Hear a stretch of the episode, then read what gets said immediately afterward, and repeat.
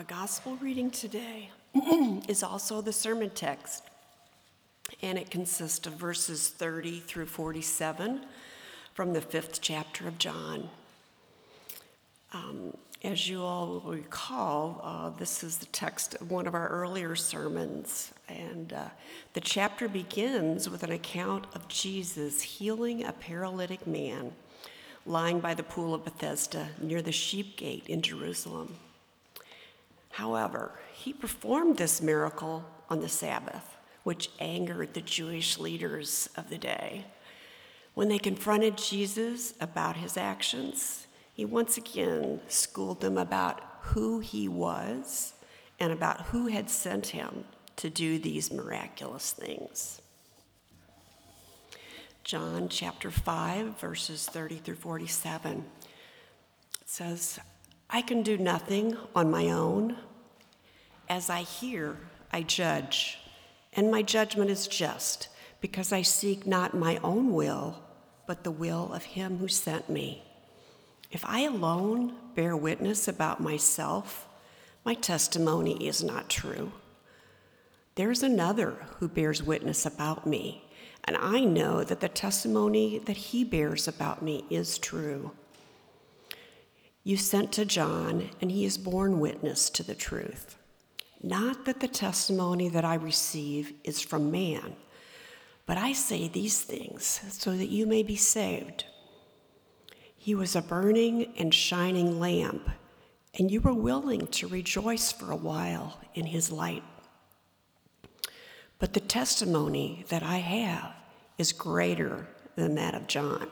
For the works that the Father has given me to accomplish, the very works that I am doing, bear witness about me that the Father has sent me. And the Father who sent me has also borne witness about me. His voice you have never heard, his form you have never seen, and you do not have his word abiding in you, for you do not believe the one whom he has sent. You search the scriptures because you think that in them you have eternal life, and it is they that bear witness about me. Yet you refuse to come to me that you may have life. I do not receive glory from people, but I know that you do not have the love of God within you. I have come in my Father's name, and you do not receive me. If another comes in his own name, you will receive him. How can you believe when you receive glory from one another and do not seek the glory that comes from the only God? Do not think that I will accuse you to the Father. There is one who accuses you, Moses, on whom you have set your hope. For if you believed Moses, you would believe me, for he wrote of me. But if you do not believe his writings, how will you believe my words? The grass withers, the flower fades, but the word of our God stands forever."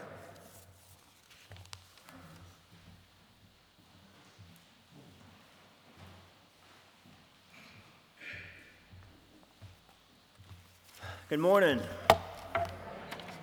Happy New Year to everyone, by the way. It's good to be back. Kind of good to get everything kind of back to normal for me sometimes. Sometimes I like getting the Christmas decorations down and just kind of getting back to normal. So it feels good to, I love the stuff while it's up, but it feels good to have it back. Let's pray. Jesus, I thank you for your word. Thank you for your witness to us. I pray that you would give us eyes to see and ears to hear and hearts to receive your witness, that we would humbly submit ourselves to you in faith. Do that through us, Lord. Break through the hardness of our hearts, break through the pride, break through the sin, whatever is keeping us from drawing near to you.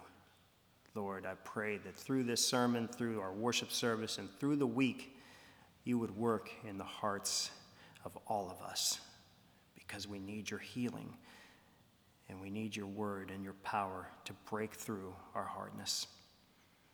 do that through Christ's name and by your Spirit. Amen.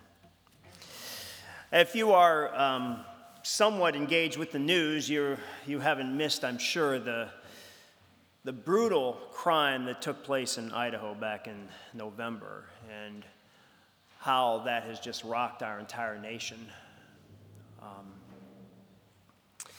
It's, you know, you're watching this whole process and wondering if they're ever going to finally bring somebody, and every one of us is hoping that they would find the person who did such a brutal crime. Especially if you're a parent who has a child in college, it rocks you even more, I imagine. Certainly did us. It was good to see that they finally brought a suspect and had him extradited back to Idaho, and hearing about the whole process was pretty amazing. But I got to say, personally, maybe you're like me. I have this guy already convicted and all ready for him to receive judgment.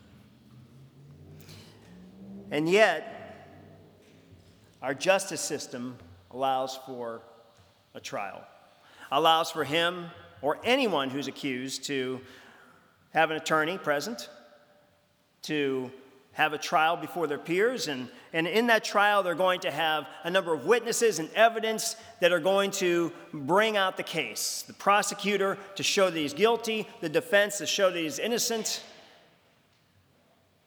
And hopefully, it's not a perfect system, but we pray and hope that justice will be done.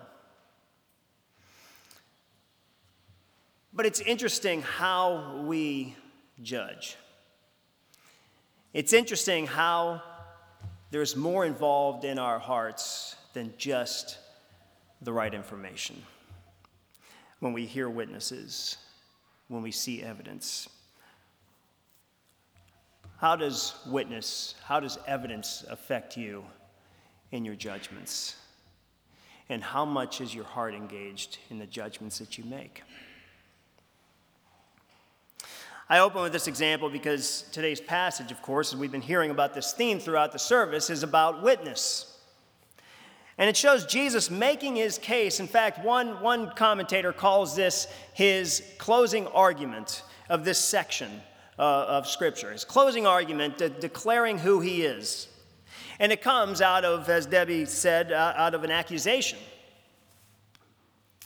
But he's presenting witnesses that agree with him and show the Jews, the Jewish leaders primarily in this case, to be wrong in their judgments and their accusations. But just to kind of highlight, and going back to remember what happened, and Debbie touched on this as well, verse 18, it says, this is why the Jews were seeking all the more to kill him, because after he healed this man at the Pool of Siloam, and he was carrying his pallet, they saw that as breaking the Sabbath. And they said that he was even calling God his own Father, making himself equal with God. Well, that adds up to breaking the Sabbath and to blasphemy. And that's a crime against Yahweh. And it was a crime that they felt was worthy of death, that was worthy of death. So, how does Jesus respond? Well, he responds by bringing the witnesses that testify about him. And he does this, and we start this in verse 30. And what's interesting is he starts off this passage demonstrating his humility, who he is as God the Father, making himself equal with God and calling God his own Father, and yet he says, I can do nothing on my own. Verse 30, as I hear, I judge, and my judgment is just, because I don't seek my own will, but the will of him who sent me. If I alone bear witness about myself, my testimony is not true. Jesus approaches this with the humility that he demonstrates throughout. It's the humility of the servant, but it's also bringing witness with authority of the Father. So let's look at this real quickly. He says, if I alone bear witness about myself, my testimony is not true. Now, doesn't that sound a little strange for the Son of God? God incarnate to be saying that if I bring my own testimony, it's not true. Shouldn't that be the case? Shouldn't it be otherwise? Shouldn't it be like whatever I say goes, right? But you see, Jesus, when he came as God incarnate, when he came as God in the flesh, he came to be like his brothers in every respect, to be like every human being in every respect, as the book of Hebrews says, so that he might become a merciful and faithful high priest in the service of God, to make satisfaction for the sins of the people, for because he himself has suffered when tempted, he is able to help those who are being tempted. He came to submit himself to humanity in many ways, to be a human just like you and me, and to deal with the same brokenness that we all deal with, the pain, the suffering. He was sinless, yes. The temptation, though, he still had to deal with, and all the other brokenness that happens outside of the sinlessness. So when Jesus said that if he alone gives a witness, it's not going to be true, he was submitting himself to the law. He was demonstrating what the law of God says back in Deuteronomy. This is stated in Deuteronomy 17 and 19, but also Numbers 35. I'm going to read Deuteronomy 19:15. It says this: "A single witness shall not suffice against a person for any crime or any wrong in connection with any offense that he has committed. Only on the evidence of two witnesses or three witnesses shall a charge be established." So God made it so that not just one person can bring a charge against somebody. You see this in Jesus' trial when he's going before Pilate and Herod, that none of the witnesses could agree with one another. They were trying so hard to find two witnesses that could agree against Christ, but they couldn't. Jesus now is going to demonstrate with three primary witnesses that they all agree and are all testifying about him. He says in verse 32, "There's another who bears witness about me, and I know that the testimony that he bears about me is true." Now, this can be confusing. It looks like it could be talking about John the Baptist, but it appears more so to be talking about the overarching witness, which is God the Father, Yahweh. The Father is the one who is bringing these witnesses. And he is sending three witnesses. These witnesses are in this form, all in the form of the Word. And we have the prophetic word, the acted word, and the written word. So he starts off with the prophetic word, which is John the Baptist. He said, "You sent to John," talking to the Jewish leaders, said, "You sent messengers to John, and he's borne witness to the truth. Not that the testimony that I receive is from man, but I say these things so that you may be saved. John was a burning and shining lamp, and you were willing to rejoice a while in his light." You see, John came as a prophet. John came fulfilling the prophecy of Isaiah when he said, "I'm the one crying out, the voice crying out in the wilderness, make way for the Lord." He also called out Jesus as the Lamb of God who came to take away the sin of the world. And remember, the Jewish leaders were not so much against John the Baptist. In fact, they had to be very careful. Remember when Jesus put them in that place where he said, "Is John's baptism from God or from man?" Do you remember that situation where they didn't know what to say, because they said if they said that John's baptism was from man, then that would be denying, that would be making the people upset because they believed he was a prophet of God. And if he said it was from God, then that would be agreeing with Jesus, and they certainly didn't want to do that. So they said, "Well, we don't know what it's from." And so John the Baptist was one that was a shining lamp that was shining the light of Christ for the people to see, making a way. He was a temporary prophet. He didn't last forever, of course, but his light was burning for a time, and he came to prophesy and to testify of Christ himself, who he was, and what he was going to do. So, Jesus next turns to another sign. This is the sign of the acted word. The signs are the miracles. We see the purpose of these signs in chapter 2. In chapter 2 of John, back when he turned the water and the wine, remember if you remember back when we started in chapter 2, he calls, they call the chapters 2 through 12 the book of signs. And it's the book of signs. It's the book where that demonstrates Jesus' miracles and signs that point to who he is. And what this says in chapter 2, after he turned the water into wine, it says this. This, the first of these signs, Jesus did at Cana in Galilee and manifested his glory. The purpose of these signs is to manifest the glory of who the Son of God is. They demonstrate not only the prophecy that was made by John the Baptist, but now they demonstrate, they put feet to the works. It's just like, this is, when we talk about faith versus works, the book of James. James talks very strongly about, if you have faith, you're going to demonstrate it by your works. He says, show me your faith by your works, and I'll show me your faith without your works, and I'll show you my faith by my works. The works that we do as believers in Christ are designed or for the purpose of demonstrating where we place our faith. And in the same way, the works that Jesus did demonstrated his identity as the Son of God in the flesh. Think about the signs that Jesus did. He says this in verse 36. He says, but the testimony that I have is greater than that of John, for the works that the Father has given me to accomplish, the very works that I am doing, bear witness about me that the Father has sent me. They glorify him and they show that Jesus has been sent by the Father. He's not any other man. He's not any other Messiah, claimed to be Messiah, who just came claiming himself to be Messiah. There were a lot of false messiahs throughout the time of ancient history.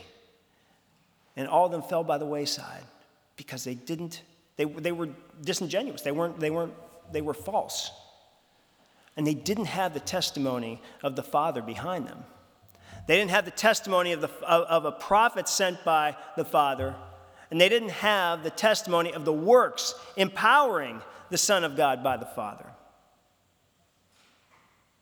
Think about the signs that he did in the book of John. Water to wine. We talked about the healing of the centurion's son, the nobleman's son, that he did from a distance, some 20 miles away. When called upon to heal this man's son, he said, go, your son lives. Feeding the 5,000, we'll see that soon. Feeding with bread and fish. Healing the sick. Healing the lame man at the pool of Siloam. Chapter 9, we'll see him heal the blind man who was blind from birth. We see him in other places, feeding another 4,000, walking on water. Then, of course, chapter 11, raising Lazarus from the dead. And finally, raising himself, seeing himself raised from the dead. At the end, the climax of his mission. It was those signs that are testifying to who Jesus is. It's those signs that, think about this. You see Jesus do these signs, and the Jewish leaders are rejecting it. Are they rejecting it because they don't believe it? Or are they rejecting it because they refuse to believe it? He says this in verse 37, and the Father who sent me has himself borne witness about me. His voice you have never heard. He's speaking to the Jews. His form you have never seen, and you don't have his word abiding in you. Now that sounds strange because these guys studied the law and studied the Old Testament quite a bit. When he's talking about the word, he's talking about the Old Testament. That's all they had. He said, for you do not believe the one whom he has sent.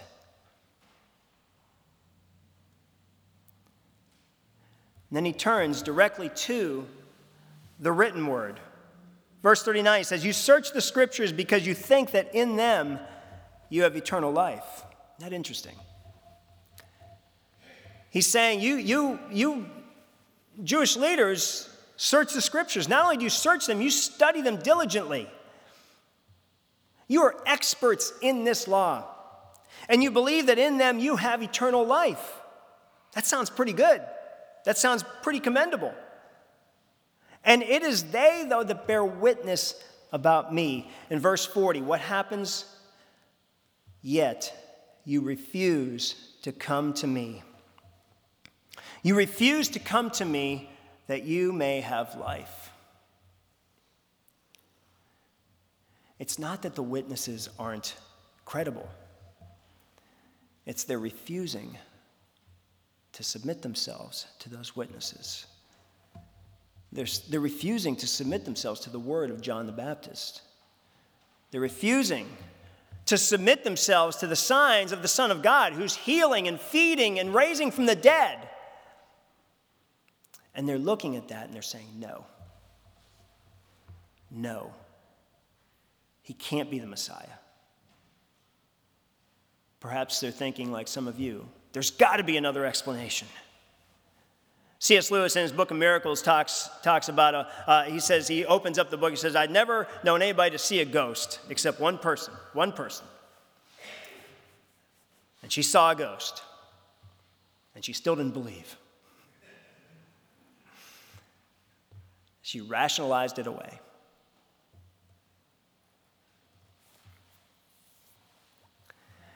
He says, you search the scriptures because you think that in them you have eternal life, and it is they that bear witness about me. You see, this is the other thing. The scriptures themselves, the Old Testament, we know the New Testament testifies about Christ. We see Jesus all throughout the New Testament. But the Old Testament, if you're new to the Bible, you ever think of the Old Testament testifying about Jesus? But what did Jesus do? Think about after he rose from the dead. In the book of Luke, 24th chapter, he's walking, these two guys on the road to Emmaus. And they're talking about what happens, and Jesus appears to them. And pretty soon they start conversing, and they start telling them about the guy who rose from the dead and all the stuff that's going on, and Jesus is wanting to know more. And then pretty soon Jesus says this, the book says this, and beginning with Moses and all the prophets, he interpreted to them all the scriptures. In all the scriptures, the things concerning himself. In all the scriptures, starting with Moses and the prophets. Starting with Moses is the first five books of the Old Testament. And the prophets. And later on, so all the prophecies. But then we see this, verse 44. Then he said to them, speaking to his disciples, these are my words that I spoke to you while I was still with you, that everything written about me in the law of Moses, that's the first five books, the prophets, and the Psalms must be fulfilled. That's inclusive of the entire Old Testament. All of the Old Testament is testifying to Jesus. It is the witness that he's bringing forth to the Jewish leaders, saying, you guys study this. This is what they're talking about me. Moses is testifying about me. The prophets, the Psalms, all testifying about me. And you refuse to come to me. Verse 41, I do not receive glory from people, but I know that you do. I know that you do not have the love of God or the love for God. That could be interpreted also. But I know that you don't have the love of God within you. I've come in my Father's name, and you do not receive me. Second time he says this, you do not receive me. If another comes in his own name, you'll receive him. Then he asks this, how can you believe when you receive glory from one another and do not seek that glory, the glory that comes from the only God? See, when they're studying the scriptures, they're building themselves up. They're adding to their value. They're like Remember the story of the publican and the Pharisee praying. And the Pharisee's praying nice and loud for everyone to hear because they want glory from other people. They want the glory that comes from one another. They want to pat each other on the back. They're studying to elevate themselves. They're studying to gain knowledge. Perhaps they're studying to shut down some other sect, because they're studying the Word of God so that they could use it as a weapon. They can use it as their own weapons to shoot against others. That's the purpose. How much can they know? How can they straighten people out? How can they stay above the little people? As the chief academics, the chief priests. How can you believe when you receive glory from one another and do not seek the glory that comes from the only God? The glory that comes from God is the glory that comes when his word is obeyed, when his word is believed, when they do see the witness that was intended to be about Jesus, when you take that and you receive it and you submit yourself to it and you say, Lord, what next? This was not the posture of the Jews. They deliberately refused to believe and to come to Jesus. Later on, John quotes Isaiah.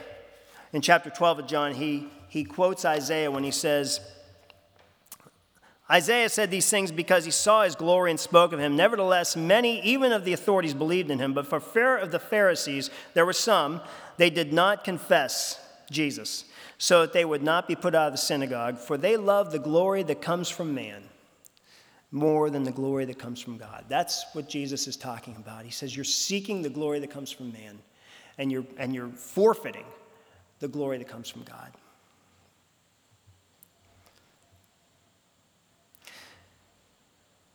And then he brings it down to earth even more with the written word, the testimony of the written word. He says this, do not think that I'll accuse you to the Father. There is one who accuses you. You know who accuses you? Moses. How do you think that fell on them? To hear Moses is the one who accuses them. Moses, on whom you have set your hope. The one they've set their hope, the one they feel that they're the specialists. I mean, they probably felt like they were brothers with Moses.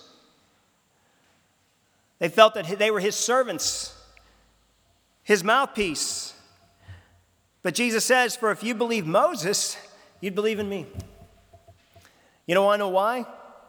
Because Moses wrote about me.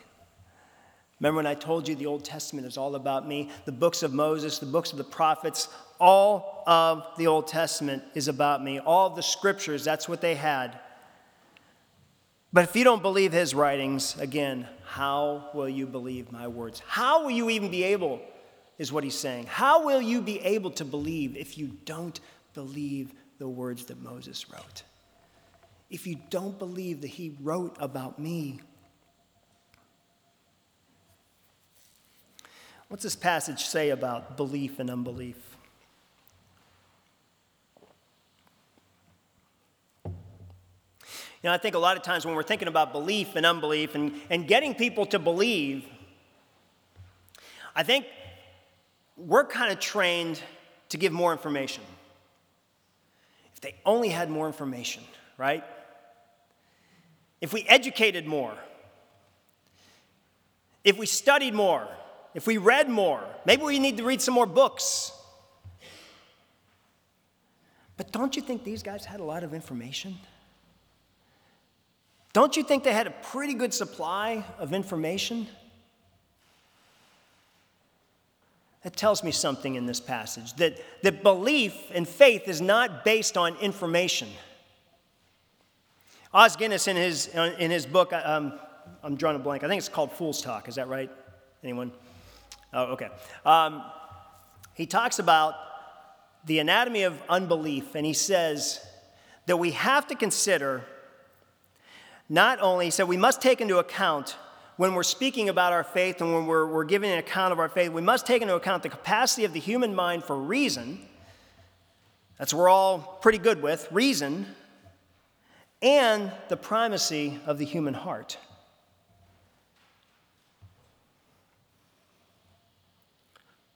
Did you know that there are roughly 3 million people in this nation that believe the earth is flat? Mm-hmm. Maybe one of you, I don't know. Please talk to me if you are, if you do believe that. That's no kidding. And if you never knew that before, you might be thinking, how in the world is that possible? I think that. How is that possible? With the technology we have, with the travel abilities we have,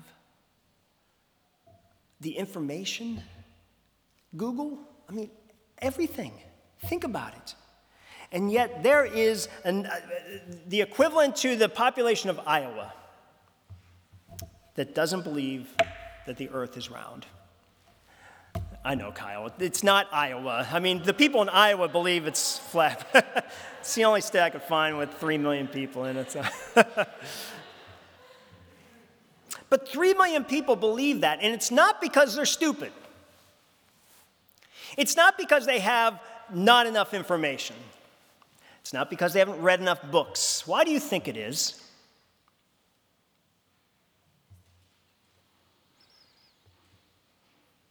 You know, science seeks to convince the flat earthers by giving them more information. You know, there's a documentary, if you've ever seen it before, it's called Behind the Curve. And this documentary follows a guy named Mark Sargent, a few other leaders in the flat earth movement. And at the end of the movie, at the end of the documentary, it shows them, they're saying, well, if the earth is curved, then we're going to shoot, they're shooting a laser beam, I think, I forget, a few miles. And they said, now, if the earth is curved, we're going to, you know, if it's flat, we're going to see this beam meet this point right here. And if it's curved, well, we're going to lose it or something. Well, they lost it. Or it didn't go where they thought. And they had an explanation. It's fascinating. I don't know if they had a full explanation, but they said, well, we got to do some more study. Maybe we just need more information. Maybe we just need to do some more tests. You see, this is how we are with God's witness. It's how we are with God's witness. Think about this. I've said this before, but I'll say it again. People will see an image on Mars that has the faint look of a face. And right away, they're seeking out intelligent life on another planet. And yet cannot look at a seed that you put in the ground and what it produces, a life-bearing and life-giving tree, and think nothing of that? How blinded. The money that we put into finding intelligent life because we heard a sound, because we saw something. And yet, as Acts 14 says, God did not leave himself without witness. Never left himself without witness. Paul says this in chapter 1 of Romans. What a great book. If you haven't read it in a while, read it. It's amazing. And he says that they're without excuse, that we are all without excuse. Why are we without excuse? Because God's glory is all around us in his creation. It's everywhere. Go outside, and how has God's kindness been shown to you? I was thinking of this, through his creation for me. The beauty of the sunset, the glory in all that he has created. And if you are rejecting that, I'm just going to say you have a hard heart. You are refusing to believe what God has plainly put in front of you. You may argue about the character of God, but to see what he has done. So what do we do? How do we receive God's witness and grow in God's witness?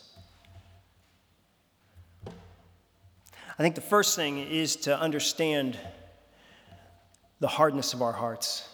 Even if you're a believer, I know the hardness of my own heart and what I refuse to believe sometimes, and what I don't want to accept. So I'm going to ask that you approach God's word with a humble confession. Before you read the Word of God, first of all, seek the Word of God. Seek God in his Word.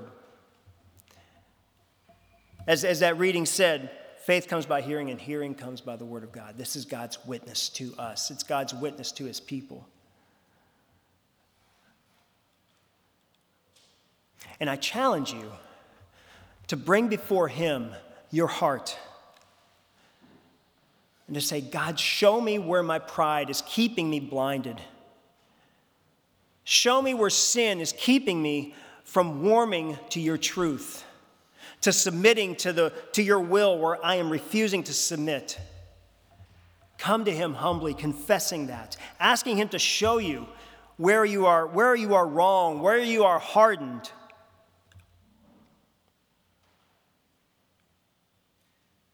And then humble submission. Seek the Lord's guidance when you come to his scriptures and ask him what he would show you.